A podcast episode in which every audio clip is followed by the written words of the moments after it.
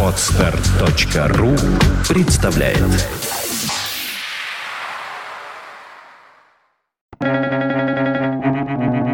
Свободное радио Компьюлента Я не хочу быть гением, у меня и так хватает проблем. Я просто пытаюсь быть человеком. Альбер Камю.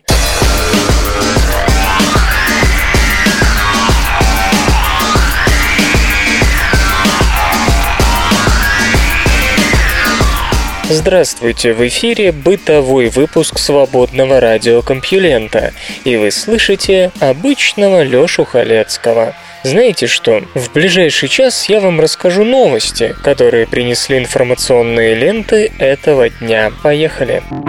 Наука и техника. Первые звезды, вероятно, оставили заметный след в истории Вселенной. Международная группа астрофизиков, в которую вошли специалисты из Кореи, Великобритании, США, Швеции и Австралии, провела детальное моделирование реионизации, учитывающее вклад первых звезд. Реионизацией, напомню, называют одну из важнейших стадий развития Вселенной, изначально предположительно заполненной плазмой. Ее последующее расширение и охлаждение сделали образование нейтрального водорода энергетически выгодным – в результате чего доля свободных электронов и протонов резко снизилась. На этом этапе и стартовала интересующая нас реионизация, инициированная светом звезд из появлявшихся в то время молодых галактик. Когда она завершилась, межгалактическое пространство стало прозрачным для фотонов ультрафиолетового излучения, ранее поглощавшихся нейтральным водородом. В современной космологической модели ранние галактические источники, способствовавшие ионизации делят на две основные группы, разнящиеся массой гало темной материи. В одну из них попадают мини-гало с массой в 10 в пятой степени-10 в восьмой степени солнечных, а в другую все более крупные структуры. Первые светила Вселенной, что важно, формировались именно внутри мини-гало, где молекулярный водород охлаждал газ до температур, допускающих звездообразование. Выполненная интернациональная Национальной научной группой N частичное моделирование эволюции структуры Вселенной на временном отрезке, ограниченном красным смещениями z равным от 300 и z равным 6, стало, разумеется, далеко не первым проектом такого рода. Отличие новой работы от прочих заключается лишь в том, что ее авторы, сохранив впечатляющий масштаб моделирования, сделали его очень подробным, то есть учли эффекты, связанные с небольшими гало. Расчеты под подтвердили, что первые звезды начинают формироваться в мини-гало уже на красном смещении Z равном 40, в тот момент, когда возраст Вселенной составлял всего 70 миллионов лет. Вследствие этого небольшие галактические источники становятся главной движущей силой ранней реионизации и сохраняют лидерство до Z равного 10 после чего их место занимают более мощные крупные гало. Прямое сравнение двух моделей, в одну из которых мини-гало включаются, а в другую нет, позволяет заключить, что они дают совершенно разные оценки времени начала и длительности реионизации. Кроме того, реионизация с участием некрупных гало практически останавливается на участке от Z12 до Z10, что объясняется работой механизма обратной связи. Молекулы водорода диссоциируют под действием света звезд, и звездообразование в мини-гало подавляется. Момент окончания реионизации, увеличение средней массовой доли ионизованного вещества в межгалактической среде до 99%, модели определяют одинаково на z равном 6,8. Чтобы отыскать следы первых звезд, необходимо, как видим, изучать раннюю реионизацию на z большим 10. Сделать это современные приборы не позволяют, и необходимое оборудование, скажем, телескопы Джеймс Уэбб или СКА, может появиться у астрономов только через несколько лет.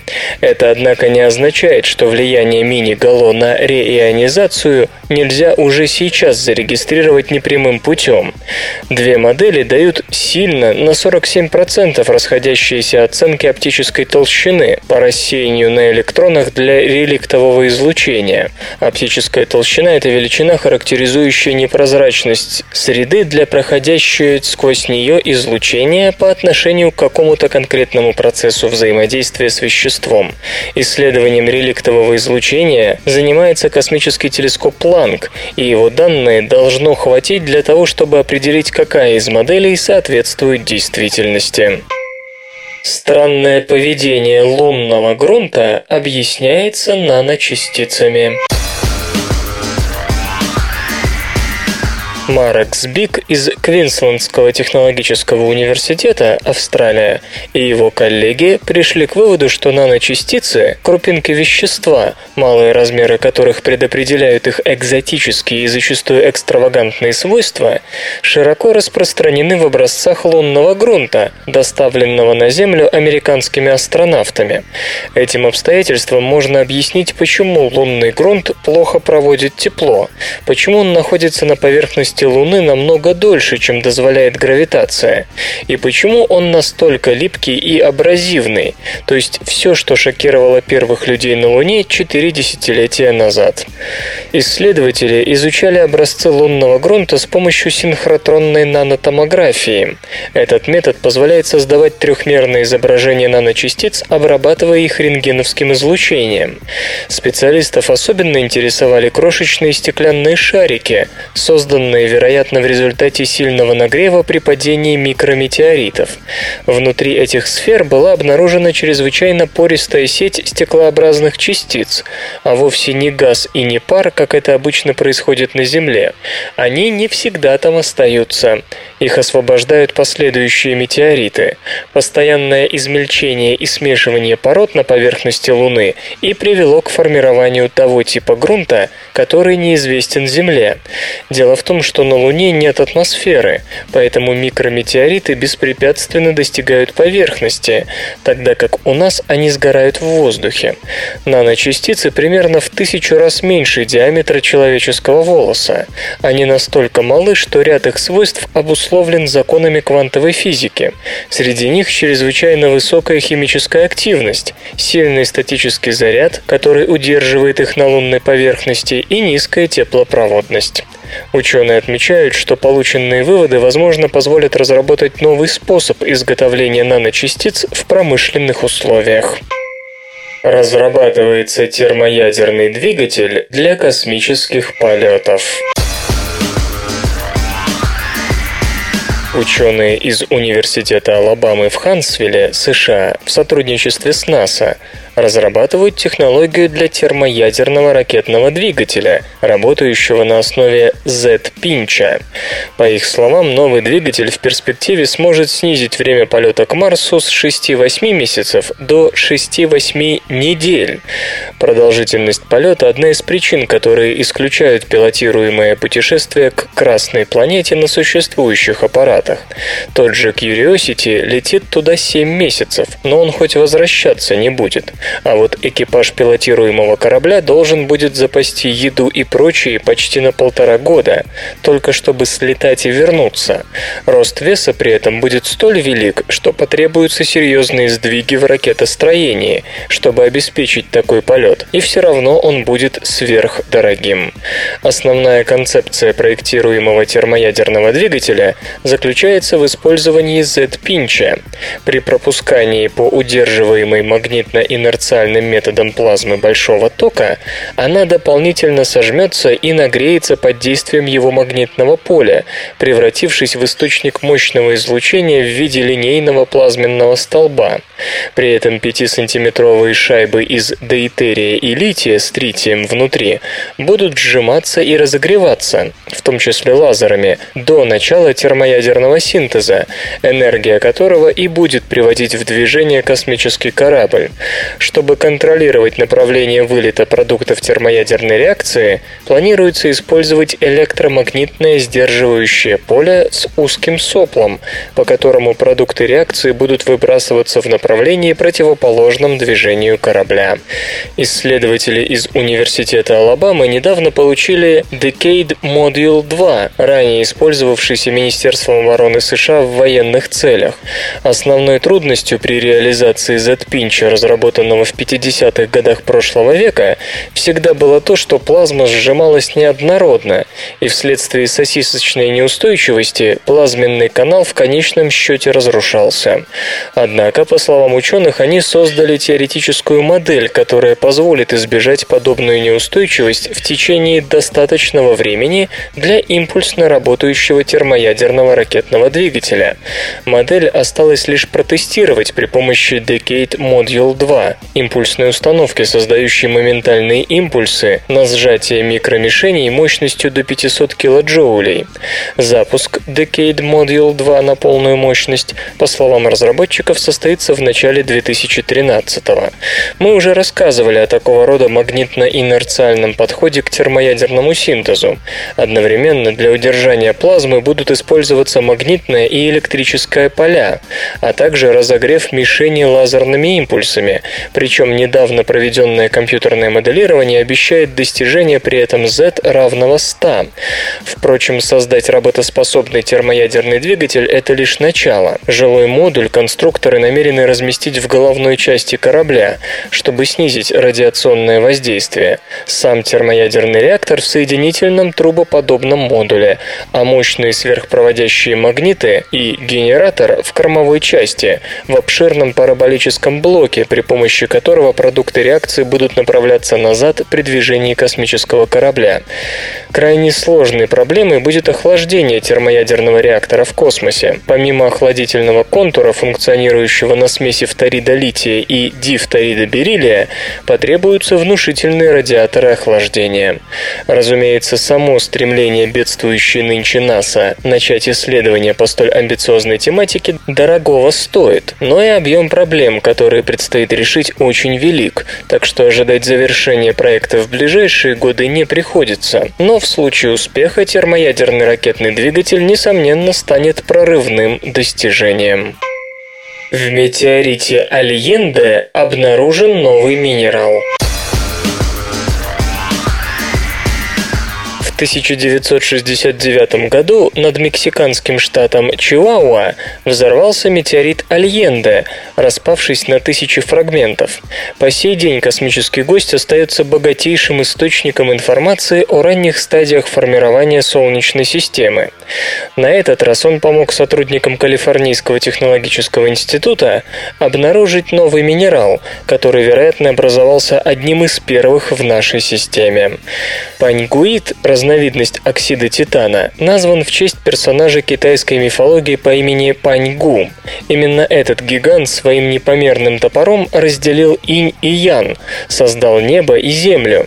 Обнаружение минерала и его название утверждены комиссией по новым минералам, номенклатуре и классификации Международной минералогической ассоциации. Статья с описанием открытия и свойств паньгуита опубликована в интернете и появится в июльском номере журнала American Mineralogist. Наряду с кислородом, магнием и алюминием, паньгуит содержит более экзотические элементы – цирконий и скандий. Цирконий особенно полезен для понимания обстоятельств, предшествовавших образованию Солнечной системы. Это не просто новый минерал, подчеркивает ведущий автор работы Чи Ма. Это прежде неизвестный материал. Метеорит Альенде представляет собой крупнейший углистый хондрит, найденный на нашей планете. К тому же он, по-видимому, самый хорошо изученный.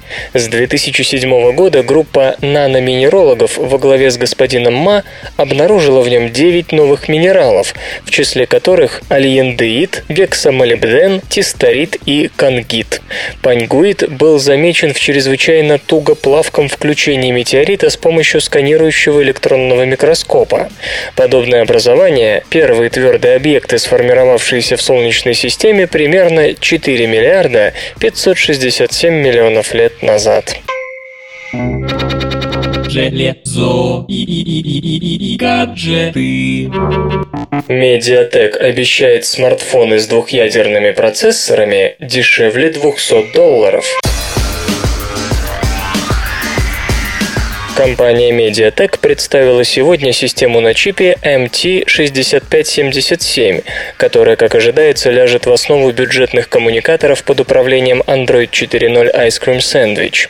Процессор MT6577 имеет два вычислительных ядра с архитектурой ARM Cortex A9, функционирующих на тактовой частоте 1 ГГц. В состав изделия входит графический ускоритель PowerVR Series 5 SGX и модем 3G HSPA. Платформа обеспечит поддержку камер с разрешением до 8 миллионов пикселов, дисплеев высокого разрешения до 720 на 1280 точек, беспроводной связи Wi-Fi, Bluetooth 4.0, а также GPS и FM. По заявлению производителя, при работе с приложениями и браузером новое аппаратное решение увеличит быстродействие до 40% по сравнению с одноядерными аналогами. Предполагается, что смартфоны на базе MT6577 будут дешевле 200 долларов. Первые аппараты ожидаются в третьем квартале 2012 года. Эти забавные ученые. Пафнутий Львович Чебышев, русский математик и механик XIX века, предпочитал читать классиков и редко обращался к работам современников. Традиция живучая. Спустя сто лет один из ленинградских профессоров про своего коллегу-математика говаривал «Он из наших, из петербургских, он читать не любит». Наука и техника. В сирийской пустыне обнаружены загадочные сооружения. Роберт Мейсон из Королевского музея Онтарио, Канада, обнаружил в Сирии загадочные каменные круги и прочие особенности ландшафта, которые выглядят так, словно их создали люди. Они не обладают внушительными размерами, как какие-нибудь мегалиты, но они явно намеренно выровнены и потому весьма любопытны, отмечает археолог, впервые наткнувшийся на них в 2009 году неподалеку от монастыря Дейр-Мар-Муса, то бишь святого Моисея Абиссинского Абиссинского, что примерно в 80 километрах к северу от Дамаска. Увы, напряженная ситуация в Сирии помешала организовать раскопки. Предварительный анализ фрагментов каменных орудий, разбросанных в этой местности, датировал их неолитом и ранним бронзовым веком, то бишь 10-6 тысяч лет назад. По словам господина Мейсона, камни расположены так, чтобы выделяться на фоне пустого пейзажа. При этом поблизости нет ничего, что свидетельствовало бы о поселении. Это необычно, поскольку в неолите люди, как правило, хоронили мертвых и совершали обряды прямо там, где жили. Возможно, археолог набрел на один из ранних примеров развития представлений о Земле мертвых, отличной от Земли живых, что свойственно более позднему европейскому неолиту. С другой стороны, можно предположить, что поселения в этих местах были сезонными, поэтому следы обитания не очевидны. Пока единственным зданием в этом районе остается монастырь, построенный в конце IV – начале V века и хранящий фрески XI-XII веков. По словам господина Мейсона, на месте монастыря поначалу располагалась римская сторожевая башня, которая была частично разрушена землетрясением и затем восстановлена. Собственно, специалист отправился в пустыню в поисках еще не изученных римских сооружений, но напротив древней каменоломни наткнулся на ступенчатые конструкции около двух метров в диаметре, расположенные по принципу сот. Рядом с ними располагались линии камней и каменные круги около 6 метров в поперечнике, наводящую на мысль о могилах. Рядом находятся кайты, которые, вероятно, использовались в древности для закона диких животных. Камни для кайтов брались из тех ступенчатых сооружений. Подобные структуры были найдены возле Пальмиры и в пустыне на севере Сирии, но исследователи не смогли обнаружить никаких связанных с ними артефактов, которые поддались бы датировке. В горах на западе Сирии тоже есть похожие структуры, но позже к ним присоединились могилы бронзового и железного веков и римский материал, поясняет господин Мейсон. Из-за них датировать самые ранние сооружения не удается. Откуда у дельфина большой мозг? Ученые определили мутации, которые усовершенствовали мозг китообразных. Человек обладает наибольшей массой мозга в сравнении с массой тела, и мало кто из животных способен составить нам в этом конкуренцию. Ближайшие умники, как известно, наши эволюционные родственники – шимпанзе и дельфины. Причем дельфины, как неудивительно, обгоняют шимпанзе. Как дельфинам удалось получить такие мозги – большая загадка. Китообразные эволюционировали от травоядных предков с относительно небольшим мозгом, вроде современных коров. 50 миллионов лет назад киты и дельфины сделали первые шаги в воду.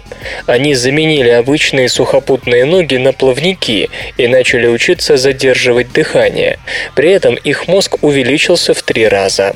Чтобы понять, как это произошло, исследователи из университета Уэйна сравнили геном афалины с геномами двух ее ближайших наземных родственников – коровы и лошади, а дополнительно взяли еще собаку. На 10 тысячах кодирующих белки последовательностей ДНК ученые нашли 228 мутаций, которые встречались у всех афалин. Раз естественный отбор благоприятствовал этим мутациям, значит они давали какое-то преимущество. 27 из них оказались связаны с нервной системой. Например, мутации попали в ген транстиритина, который регулирует транспорт глюкозы через гематоэнцефалический барьер, и в ген микроцефалина, от которого зависит размер головы и мозга. Другие мутации облегчали формирование и разрушение синапсов, без чего не обходится ни одна высшая когнитивная функция. Кроме генных вариантов, влиявших на нервную систему, ученым попадались и те, что были связаны с сердечно-сосудистой системой и обменом веществ. Ряд изменений в геноме дельфинов касался механизмов доставки кислорода к тканям и работы митохондрий. Усовершенствование работы митохондрий связано не только с водным образом жизни, но и с необходимостью обеспечивать энергией увеличившийся мозг. Как пишут авторы работы, адаптация к водной жизни произошла у дельфинов за сверхкороткий срок – от 5 до 10 миллионов лет. Можно было бы предположить, что китообразным вообще свойственен высокий уровень мутаций. Однако это не так. Как и у человека, новые мутации вносятся в геном дельфинов реже, чем у других групп животных. Исследователи полагают, что такое замедление мутационного процесса может быть побочным эффектом увеличения мозга и интенсификации метаболизма. В целом нельзя сказать, что результаты оказались столь уж неожиданными. Однако исследователи надеются с помощью дельфинов и других животных больше узнать об эволюции человеческого мозга. В двух далеких друг от друга группах приматов и китообразных эволюция добилась сходного результата по усовершенствованию нервной системы. И многие мутации, например, в гене микроцефалина, у нас и у дельфинов совпадают. Так что тайны человеческого мозга могут открыться вовсе не в сравнении с обезьянами. Как вырастить полупроводник с помощью белка? Использовав белки морских губок, ученые создали кремниевые частицы, не встречающиеся в природе. Без кремния немыслимо производство полупроводников, где он буквально на расхват. При этом, естественно, большое значение имеет чистота вещества и строение кремниевых кристаллов. Исследователи из университета Литца предлагают способ выращивания кремниевых полупроводников с помощью молекулярной биологии. По их мнению, это позволит создать полупроводники более высокого качества. Основа метода – белки, участвующие в построении скелета у животных.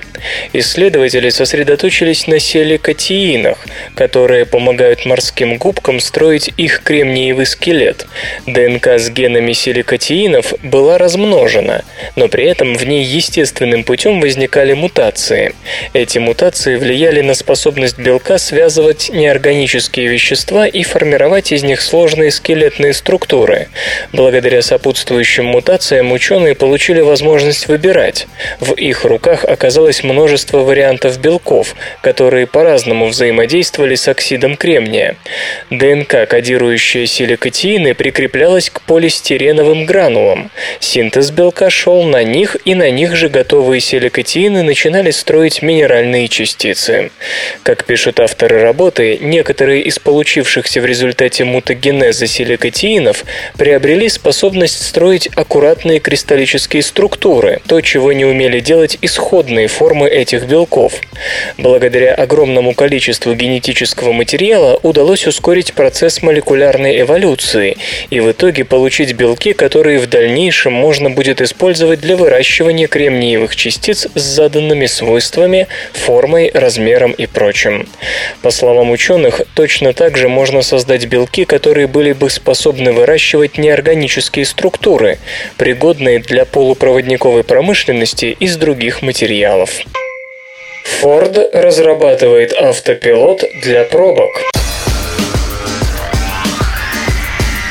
Компания Ford Motor трудится над автопилотом для пробочных ситуаций на дороге, намереваясь запустить его в производство где-нибудь в 2015-2020. Система, предусматривающая четырехкратное дублирование следящих за дорогой сенсоров, позволяет водителю не вмешиваться в действие автомобиля вплоть до достижения им 30 км в час. Радикально мыслящие компании, такие как Google, разрабатывают автопилоты, полностью заменяющие водителя человека, ну а автомобильные концерны консервативны. И даже те из них, что ведут исследования такого рода, вовсе не собираются внедрять свои наработки в обозримом будущем. Ford Motor Company собирается нарушить эту негласную традицию. Компания разрабатывает автопилот для пробочных ситуаций на дороге. Испытания ведутся на базе хэтчбека Ford S-Max, то есть машины относительно бюджетной, подешевле Prius, на автоматизации которой которого сконцентрировалась Google. Поэтому опция Traffic Jam Assist, пробочная помощь, как называют систему разработчики, вполне может оказаться доступной простым смертным, причем, по словам фордовцев, уже в ближайшие годы. Почему американский автогигант взялся за пробочный автопилот, понятно. Скорость минимальна, дальность сенсоров требуется небольшая, а отсюда и невеликая разрешающая способность. Поэтому можно одновременно применить видеокамеру, радар, работающий на частоте 2,4 Гц, ультразвуковые сенсоры, которые применяются в парктрониках и без того установленных на Ford S-Max, и лидар, версия попроще, чем у Google, зато дешевле. Вместо тройного дублирования мы видим четырехкратное, причем значительная часть этих систем устойчива к туману. Наконец, по сути, это просто низкоскоростная версия адаптивного круиз-контроля, который доселе было невозможно применять в городах. Поэтому действительно новых систем управления Форду разрабатывать не пришлось. Речь скорее шла о модификации уже имевшихся вещей для решения давно назревшей проблемы. Как спасти нервную систему жителя крупного города от заторов, постоянно требующих требующих операции тормоз-газ-тормоз. Одной из основных проблем, которую еще только предстоит решить разработчикам, является сочетание одновременной способности программного обеспечения автомобиля развлекать водителя интернетом и обеспечивать устойчивость против вирусов и хакерских атак в целом. Другой нерешенный до конца вопрос – скорость, при которой автопилот мелодичным голосом просит водителя взять управление на себя. Именно так это и происходит на испытаниях. В принципе, до 30 км в час у испытателей нет претензий к поведению системы. Однако предстоит еще только выяснить, как эта ситуация будет восприниматься самими водителями. И такой бета-тестинг уже запланирован. Конечно, надо также подумать над тем, чем занять водителя в его вынужденной бездеятельности, пока машина сама следит за расстоянием до бампера впереди идущего собрата по несчастью и продолжает двигаться в той же полосе. Кстати, смена полос для Traffic Jam Assist не предусмотрено. Разработчики Ford создали на этот случай синк-приложение для прослушивания интернет-радио с помощью встроенной в авто операционной системы производства Microsoft. По словам представителей компании, запуск новой опции в серию планируется в 2015-2020 годах. Так что ее трудно определить как своевременную, особенно с учетом того, что успешные испытания таких машин на дорогах общего пользования давно не новость. То есть речь идет о стабильно ездящей системе, но автоконцерны, повторю, консервативнее Папы Римского. Хорошо хоть начали задумываться об автоматизации автотранспорта. Кстати, и Audi намеревается выпустить сходную систему в упомянутую пятилетку. Музычный перапынок.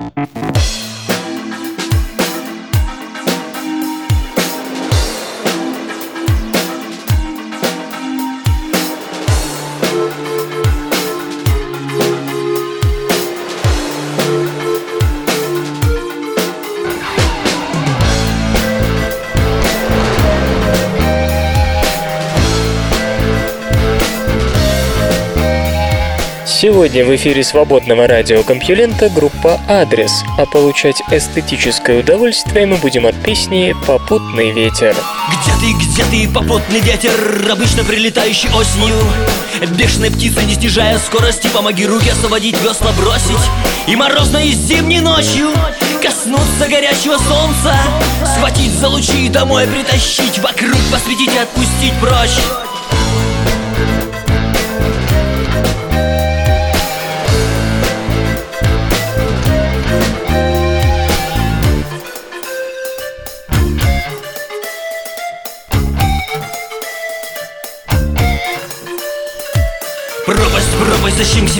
тянешь? Без тебя так просто потеряться в трех соснах? Сделать шаг в прошлую осень и на самом краю пополам расколоться. И с каждой минутой набора высоты Слабеет дыхание осеннего неба. Показаниям приборов не хочется верить. И где-то рядом дверь, за которой от нас спрятали попутный ветер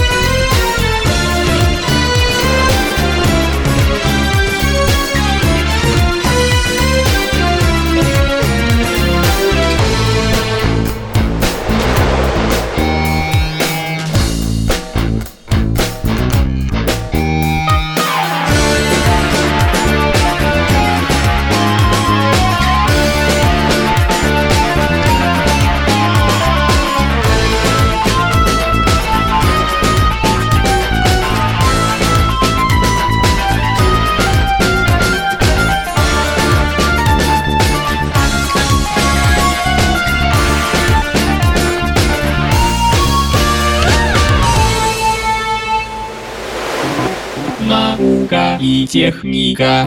Суперконденсаторы на органических гидрогелях достигли рекордной емкости. Суперконденсаторы отдают и заряжаются энергией в десятки раз быстрее, чем литиевые батареи, но обладают низкой удельной энергоемкостью. Исследователи из Стэнфордского университета разработали органический гидрогель, то бишь гель на водной основе, используя токопроводящий полимер полианилин. Применяя его в обкладках суперконденсатора, они добились емкости в 480 фарад на грамм, что почти в пятеро лучше коммерческих образцов на традиционной углеродной основе 100 фарад на грамм и втрое самых продвинутых углеродных суперконденсаторов, находящихся в разработке. По сути, разрыв между ионисторами и литиевыми батареями по удельной энергоемкости падает с примерно 50 до 10 раз, и это серьезная заявка на вытеснение лития из гибридных автомобилей. В новом материале внутренняя структура напоминает скорее не гель, а вспененные полимеры, что резко увеличило площадь поверхности полианилина в геле. Это, в свою очередь, позволило ионистору в целом, выполненному из двух листов углерода, покрытых полианилиновым гидрогелем, много лучше удерживать ионы и резко повысить емкость. Среди прочего, новый ионистор значительно стабильнее. Даже при зарядке с вольтажом в 10 раз выше обычно используемого устройство сохранило 93% первоначальной емкости, в то время как полианилин полианилиновые электроды в экспериментальных ионисторах теряли до 25-40% запасенной энергии при зарядке с вольтажом выше нормального. Даже после 10 тысяч циклов зарядки-разрядки на повышенном вольтаже ионистор сохранил 83% первоначальной емкости. Еще одно важное преимущество нового устройства – простота нанесения полианилина на углеродные листы. Для этого достаточно разбрызгивателя или струйного принтера, могущих в поточном режиме наносить компоненты на листы. По мнению разработчиков, цена таких суперконденсаторов не превысит сложившуюся, по крайней мере в массовом производстве. Для гибридных автомобилей типа Toyota Prius Plug-in Hybrid, страдающих от малоемкостных аккумуляторов, новые суперконденсаторы могут стать эффективной заменой и значительно увеличить предельную мощность, подаваемую на мотор, сократив время зарядки от сети и резко повысив эффективность регенеративного торможения. Так, сегодня вышеупомянутый гибрид заряжается от американской сети за 3 часа, напомню, в ней 120 вольт, а от европейской 220-240 вольт за полтора, в то время как суперконденсаторы на полианилиновых гидрогелях могли бы сократить это время до считанных минут. Железо-никелевые батареи могут заряжаться и разряжаться со скоростью суперконденсаторов. Ученые из Стэнфордского университета создали сверхбыструю версию железо-никелевых батарей, заряжающихся и разряжающихся со скоростью суперконденсаторов.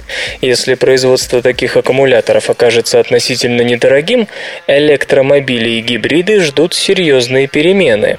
Железо-никелевые аккумуляторы появились в XIX веке, а их масштабные продажи начались в начале 20-го столетия. Причем занимался этим проповедник тогдашнего электромобилестроения Томас Эдисон. Кстати, оснащенный ими Детройт Электрик, выпуск которого начался 105 лет назад, имел гарантированную дальность в 130 км пробега и максимальную, продемонстрированную на испытаниях в Детройте, в 340 км, что равно нынешним показателям. Замечу, что жене Генри Форда такое авто нравилось больше продукции ее мужа и его конкурентов, отчего она с удовольствием использовала Детройт Электрик в качестве личного транспорта. В отличие от современных электромобилей, его аккумуляторы не были литиевыми, значительно более дорогими и нуждающимися в замене каждые 6 лет. Железо-никелевые батареи не только имеют ресурс в 30-50 лет, они еще и значительно компактнее, исключительно устойчивы к вибрациям и тряске, а также к ударам и высоким температурам. Тут не будет лишним напомнить, что серийные литиевые аккумуляторы гибрида Chevrolet Volt вполне успешно взорвались на испытаниях в 2012 году, покалечив несколько человек. Именно из-за устойчивости к вибрации и нагрузкам железо-никелевые батареи применялись в свое время как источник питания в немецкой крылатой ракете Фау-1 и баллистической ракете Фау-2.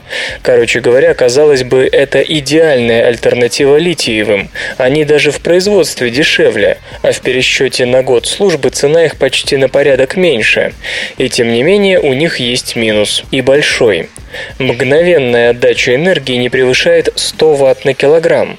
Следовательно, в электромобиле мощностью хотя бы в 50 кВт их понадобится не менее полутонны. У литиевых батарей показатель в 2,5 раза выше, то есть абсолютный вес аккумуляторов на их базе может быть настолько же ниже.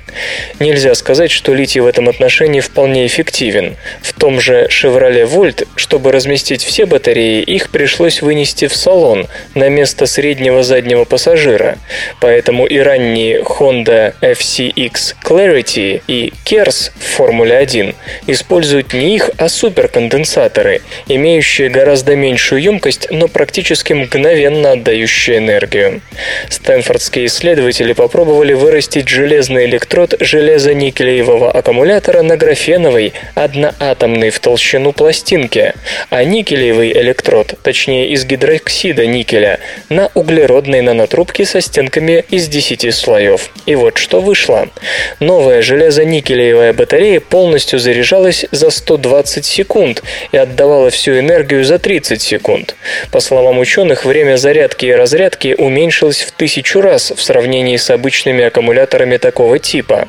Разработчики объясняют столь головокружительный эффект тем, что сверхтонкие углеродные подложки существенно облегчают жизнь электронам, которые без проблем попадают на электроды, а от них к потребляющему прибору. Увы, энергетическая плотность новых батарей осталась традиционной – 50 Вт в час на килограмм, что в 4-5 раз меньше, чем у лития. Однако для гибридов это не столь важно. Там вес литиевых аккумуляторов нужен только для того, чтобы обеспечить возможность чисто электрического движения на небольших скоростях, и большая емкость требуется куда меньше быстрой зарядки и отдачи электричества батареи. Кроме того, новое устройство может найти применение в качестве вспомогательных накопителей. Дело в том, что зарядка литиевых аккумуляторов весьма неспешна, а регенеративное торможение, когда вращение колес преобразуется в запасаемую батарею энергии, может быть только очень плавным, что для большинства ситуаций, когда водитель жмет на тормоза, не походит. Поэтому, если вы нажали на тормоз хоть чуть-чуть сильнее, чем еле-еле, в электромобиле включаются обычные дисковые тормоза, изнашиваясь и преобразуя энергию, которую можно было бы запасти, в нагрев окружающего воздуха и тормозной жидкости. Даже небольшая 5-10 килограммовая железоникелевая батарея могла бы существенно увеличить эффективность регенеративного торможения, а также повысить пиковое питание электромоторов при разгоне. Предложен способ создания четырехмерного кристалла. Последние десятилетия были разработаны материалы, моделирующие простые нульмерные фуллерен, одномерные нанотрубки и двумерные графен поверхности. Ну а трехмерные кристаллы – это, понятно, наше все. Но вот фундаментальный вопрос. Можем ли мы создать материалы по своей геометрии, моделирующие четырехмерные объекты? Вопрос не праздный. Материалы, моделирующие нетрехмерные объекты, уже позволили добиться весьма весьма необычных результатов в целом ряде областей. Нобелевский лауреат Фрэнк Вильчик и его коллега Альфред Шапир попытались ответить на этот вопрос через построение теоретической модели четырехмерного кристалла. Кристалл становится таковым, когда температура образующего вещества, постепенно снижаясь, доводит систему до минимально возможного энергетического состояния. Как только это происходит, симметрия структуры вещества ломается. Вместо однородной аморфной возникает возникают кристаллические структуры, в которых атомы и молекулы ориентированы исключительно одинаково в определенных направлениях и только в одном кристалле. Для многих из них характерна анизотропия, то есть зависимость их свойств от направления, тогда как в изотропных веществах, большинстве газов, жидкостей, аморфных твердых тел, ничего такого нет. По мнению господина Вильчика, нет никаких причин, по которым такие же структуры не могут существовать в пространстве времени. При такой кристаллизации пространства-времени временной поток будет распадаться на изолированные области с анизотропией свойств, как в ряде кристаллов. Однако теория без практики, как нас учили, мертва. Томсон Ли из Калифорнийского университета в Беркли решил с семью коллегами создать объект, который позволил бы физикам смоделировать четырехмерный кристалл вышеописанного типа. Исследователи предложили замкнуть в тороидальной электромагнитной ловушке облако ионов бериллия. Ионы образуют тороидальное облако, которое, если Фрэнк Вильчик прав, будет вращаться даже после охлаждения почти до абсолютного нуля. При охлаждении симметрия в облаке по мере падения энергии до минимума будет нарушаться, и оно станет четырехмерным кристаллом. Мысль о том, что облако ионов продолжит вращаться после охлаждения до любой доступной температуры, кажется странной. Однако нарушения законов физики здесь нет. Из системы нельзя извлечь энергию, и она не может выполнять работу. Поэтому, несмотря на движение такого кристалла по кругу, он не будет представлять угрозу закону сохранения энергии. Более того, периоды вращения такого четырехмерного кристалла будут постоянны и не смогут замедлиться со временем, так что, вероятно, они будут чем-то вроде лучших атомных часов в смысле точности. Кстати, по расчетам на подобный результат вполне способны имеющиеся магнитные ловушки. Словом, Тунсан Ли и его группа в ближайшем будущем намерены создать такой кристалл. Apple одержала важную победу в патентной тяжбе с Samsung в США. Apple добилась наложения запрета на продажи планшетных компьютеров Samsung Galaxy Tab 10.1 на американском рынке. Напомню, патентная война между компаниями развязана в 10 странах. Apple продолжает настаивать на том, что южнокорейский производитель скопировал дизайн, элементы пользовательского интерфейса и оформление упаковки iPad и iPhone. Samsung обвиняет оппонента в воровстве интеллектуальной собственности, касающейся беспроводной передачи данных, средств уменьшения энергопотребления и коррекции ошибок. В октябре 2011 федеральный районный судья США Люси Кох пришла к выводу, что планшет Galaxy Tab 10.1 действительно очень похож на iPad. При этом она отказалась запретить американские продажи устройства. Как теперь сообщается, госпожа Кох под давлением Федерального апелляционного суда пересмотрела свое решение. Несмотря на то, что Samsung имеет право на конкурентную борьбу, компания не должна конкурировать нечестно, говорится в постановлении. Решение о запрете продаж Galaxy Tab 10.1 в США вступит в силу после того, как Apple внесет залог в размере 2 миллионов 600 тысяч долларов в счет возможных убытков Samsung, если в дальнейшем решение будет отменено. Корейцы, по всей видимости, в ближайшее время подадут апелляцию.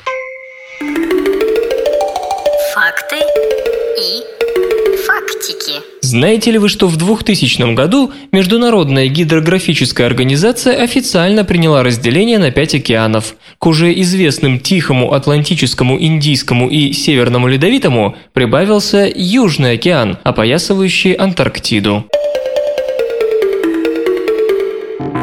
Наука и техника. Американские онищенки не знают, что делать с генно-модифицированными животными. Три помета юкатанских миниатюрных поросят, родившихся в конце мая, обитают в помещении, больше похожем на отделение интенсивной терапии, чем сарай. Их кормят с рук, за ними внимательно наблюдают ветеринары компании Exemplar Genetics из штата Айова. Мышцы поросят уже демонстрируют признаки ухудшения, но ради этого их и вывели. Это первые генетически модифицированные свиньи в США с мышечной дистрофией. Их планируют использовать для тестирования методов лечения этого заболевания. Однако Управление США по контролю качества пищевых продуктов и лекарственных средств пока не решило, можно ли с ними так обращаться. Экземпляр Genetics, намеревающийся продавать хрюшек, вывела уже около 275 свиней с кистозным фиброзом, болезнями сердца, аритмией и раком. Настала очередь мышечной дистрофии. Поскольку у свиней эти заболевания развиваются развиваются более человеческим образом, чем у мышей, это почти идеальный модельный организм. Однако тем самым компания-новатор оказалась в довольно тусклом юридическом туннеле. В 2009 году фирма впервые обратилась в управление по поводу свиней с кистозным фиброзом, но до сих пор чиновники не могут принять решение, которое привело бы к полной коммерциализации продукта. Еще в 1999 году управление высказывалось о больших перспективах перспективах генно-модифицированных животных на пищевом и фармацевтических рынках. Десять лет спустя управление подготовило базовые правила для оценки их безопасности. В 2009 они пригодились для одобрения генно-модифицированных коз, в молоке которых содержится вещество для свертывания крови. Однако с тех пор управление столкнулось с двумя заявками, о которых не смогло сказать ни да, ни нет. Во-первых, это лосось с геном, обещающим быстрый рост, а во-вторых, кабан, дающий менее токсичный навоз. Члены Конгресса выразили опасения по поводу франкен-рыбы, а экологические организации обеспокоены тем, что трансгенные животные могут сбежать и начать скрещиваться с дикими популяциями. В апреле этого года из дела, увы, вышел спонсор проекта по выведению нетоксичного кабана – Гельфский университет, Канада. В мае животных уничтожили. Лососевая компания Aquabar Баунти опасается, что ей придется сделать то же самое, если проволочки будут продолжаться. Управление никак не комментирует свое молчание. Дэвид Эдвардс из Организации биотехнологической промышленности США полагает, что у свиней, предназначенных для медицины, больше шансов на успех, ибо фармацевтическая отрасль остро нуждается в подобных организмах. Защитники прав животных могут, конечно, встать на дыбы, но с правовой точки зрения процедура одобрения должна в конечном итоге пройти более или менее гладко, ведь эти свиньи не предназначены в пищу. Между тем, в нескольких университетах США уже началась работа с генно-модифицированными свиньями. Поскольку федерального одобрения пока нет, компания Exemplar Genetics приходится следить за каждым животным на протяжении всей его жизни. Если, скажем, ученый из Айовы отсылает образцы ткани коллеги в Калифорнии, фирма должна об этом знать. Мозг подписывает информацию электроимпульсными каталожными номерами. Исследователям удалось увидеть, как мозг ориентируется в море хранимой информации. Сходные явления или слова или объекты сопровождаются характерным общим нейронным импульсом, который несет в себе ассоциативную связь между ними. Наш мозг ориентируется в информации, используя что-то вроде каталожных номеров. Сведения группируются, например, по времени, когда они были получены, или по какой-то общей ассоциации. Такие ассоциации потом играют большую большую роль, когда нужно что-то вспомнить. Исследователям из Пенсильванского университета удалось увидеть такие электроимпульсные подписи, нейронные сигналы, которые соответствуют обобщающим ассоциациям. Эксперименты проводились с участием больных эпилепсией, которые ожидали хирургического избавления от недуга. Перед операцией им в мозг имплантировали электроды, чтобы точно узнать, какой участок повинен в приступах. Добровольцев просили запомнить список из 15 случайно выбранных слов, а потом спустя немного времени повторить эти слова в любом порядке, какой им придет на ум. Исследователей интересовали нейронные сигналы, отмечающие значение слов. Оказалось, что перед тем, как повторить слово, в мозгу появлялся импульс, и по этому импульсу можно определить, в каком порядке будут следовать слова. Например, очевидно, что гусь и утка обозначают более-менее похожих птиц, и что гусь может возникнуть в мозгу по ближайшей ассоциации ассоциации с уткой. Вот эту связь в виде нейронного импульса и удалось зафиксировать. Если ученые видели характерный сигнал, то следующими словами были те, которые легко связать друг с другом. Испытуемые вспоминали текст в случайном порядке. Прежде чем произнести его, они ничего не говорили, не видели вообще никаких слов, не слышали чужую речь. То есть всякие посторонние влияния на нервный сигнал исключались.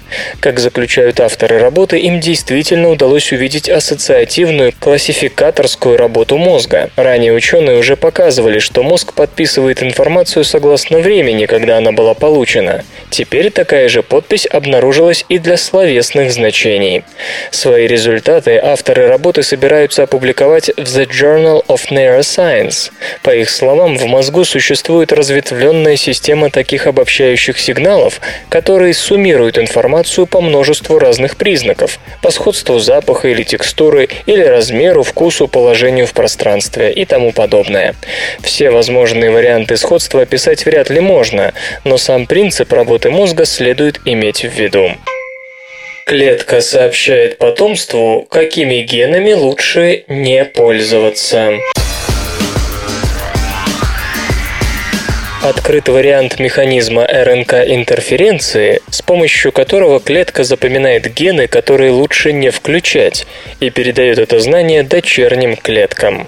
Исследователи из Массачусетского университета обнаружили, что клетка запоминает, какие гены использовались предыдущими поколениями. Такая память позволяет вовремя обнаружить чужеродную РНК, например, от вируса, встроившегося в геном, и запретить синтез белка на ней. Поводом к открытию стали эксперименты по введению гена зеленого флуоресцентного белка в геном нематод Caenorhabditis elegans. Ученые заметили, что у одних червей белок синтезировался, у других же наоборот, этот ген молчал из поколения в поколение. В итоге исследователи пришли к выводу, что здесь задействованы механизмы РНК-интерференции. РНК-интерференция Интерференция нужна клетке, чтобы регулировать активность собственных генов и чтобы вовремя распознавать вирусный геном. Клетка располагает арсеналом небольших молекул РНК, которые в случае с вирусами нацелены на обнаружение некоторых особенностей вирусной РНК. Но на этот раз ученые обнаружили нечто новое.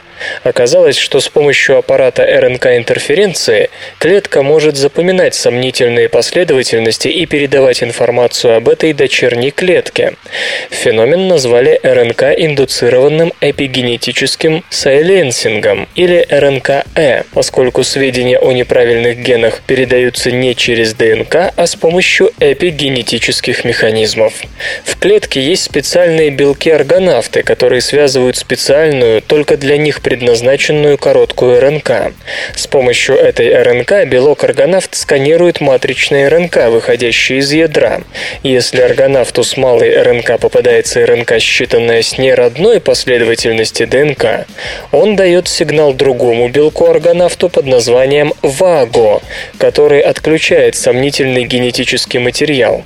В последующих поколениях эта ДНК тоже будет неактивна. Хотя ученые пока не знают всех деталей процесса, но эпигенетическое наследование происходит без участия малой сканирующей РНК. То есть даже если в дочерних клетках ее не будет, синтез на чужой ДНК все равно не состоится. Не нужно опять повторять сканирование и распознавание РНК-матриц. Клетка сразу запоминает сомнительную генетическую активность и сообщает об этом своим потомкам. Чтобы случайно не заткнуть собственные правильные гены, существует третий тип белков-органавтов, которые связываются обычными клеточными мРНК и препятствуют их взаимодействию с белками-ингибиторами.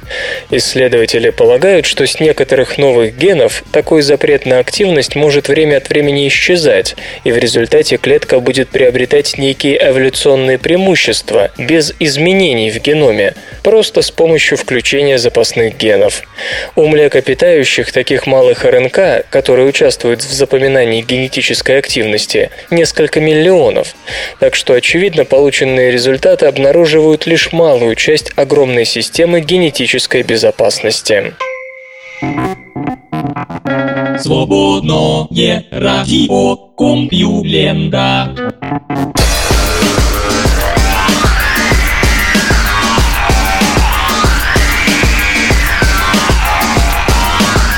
Бытовой выпуск СРК подошел к концу. Загляните на сайт компьюлента.ру, там новостей еще больше. Ну а меня, Лешу Халецкого, вы обязательно услышите завтра. Обещаю и держите себя в руках. Свободное радио Компьюлента. Скачать другие выпуски подкаста вы можете на podster.ru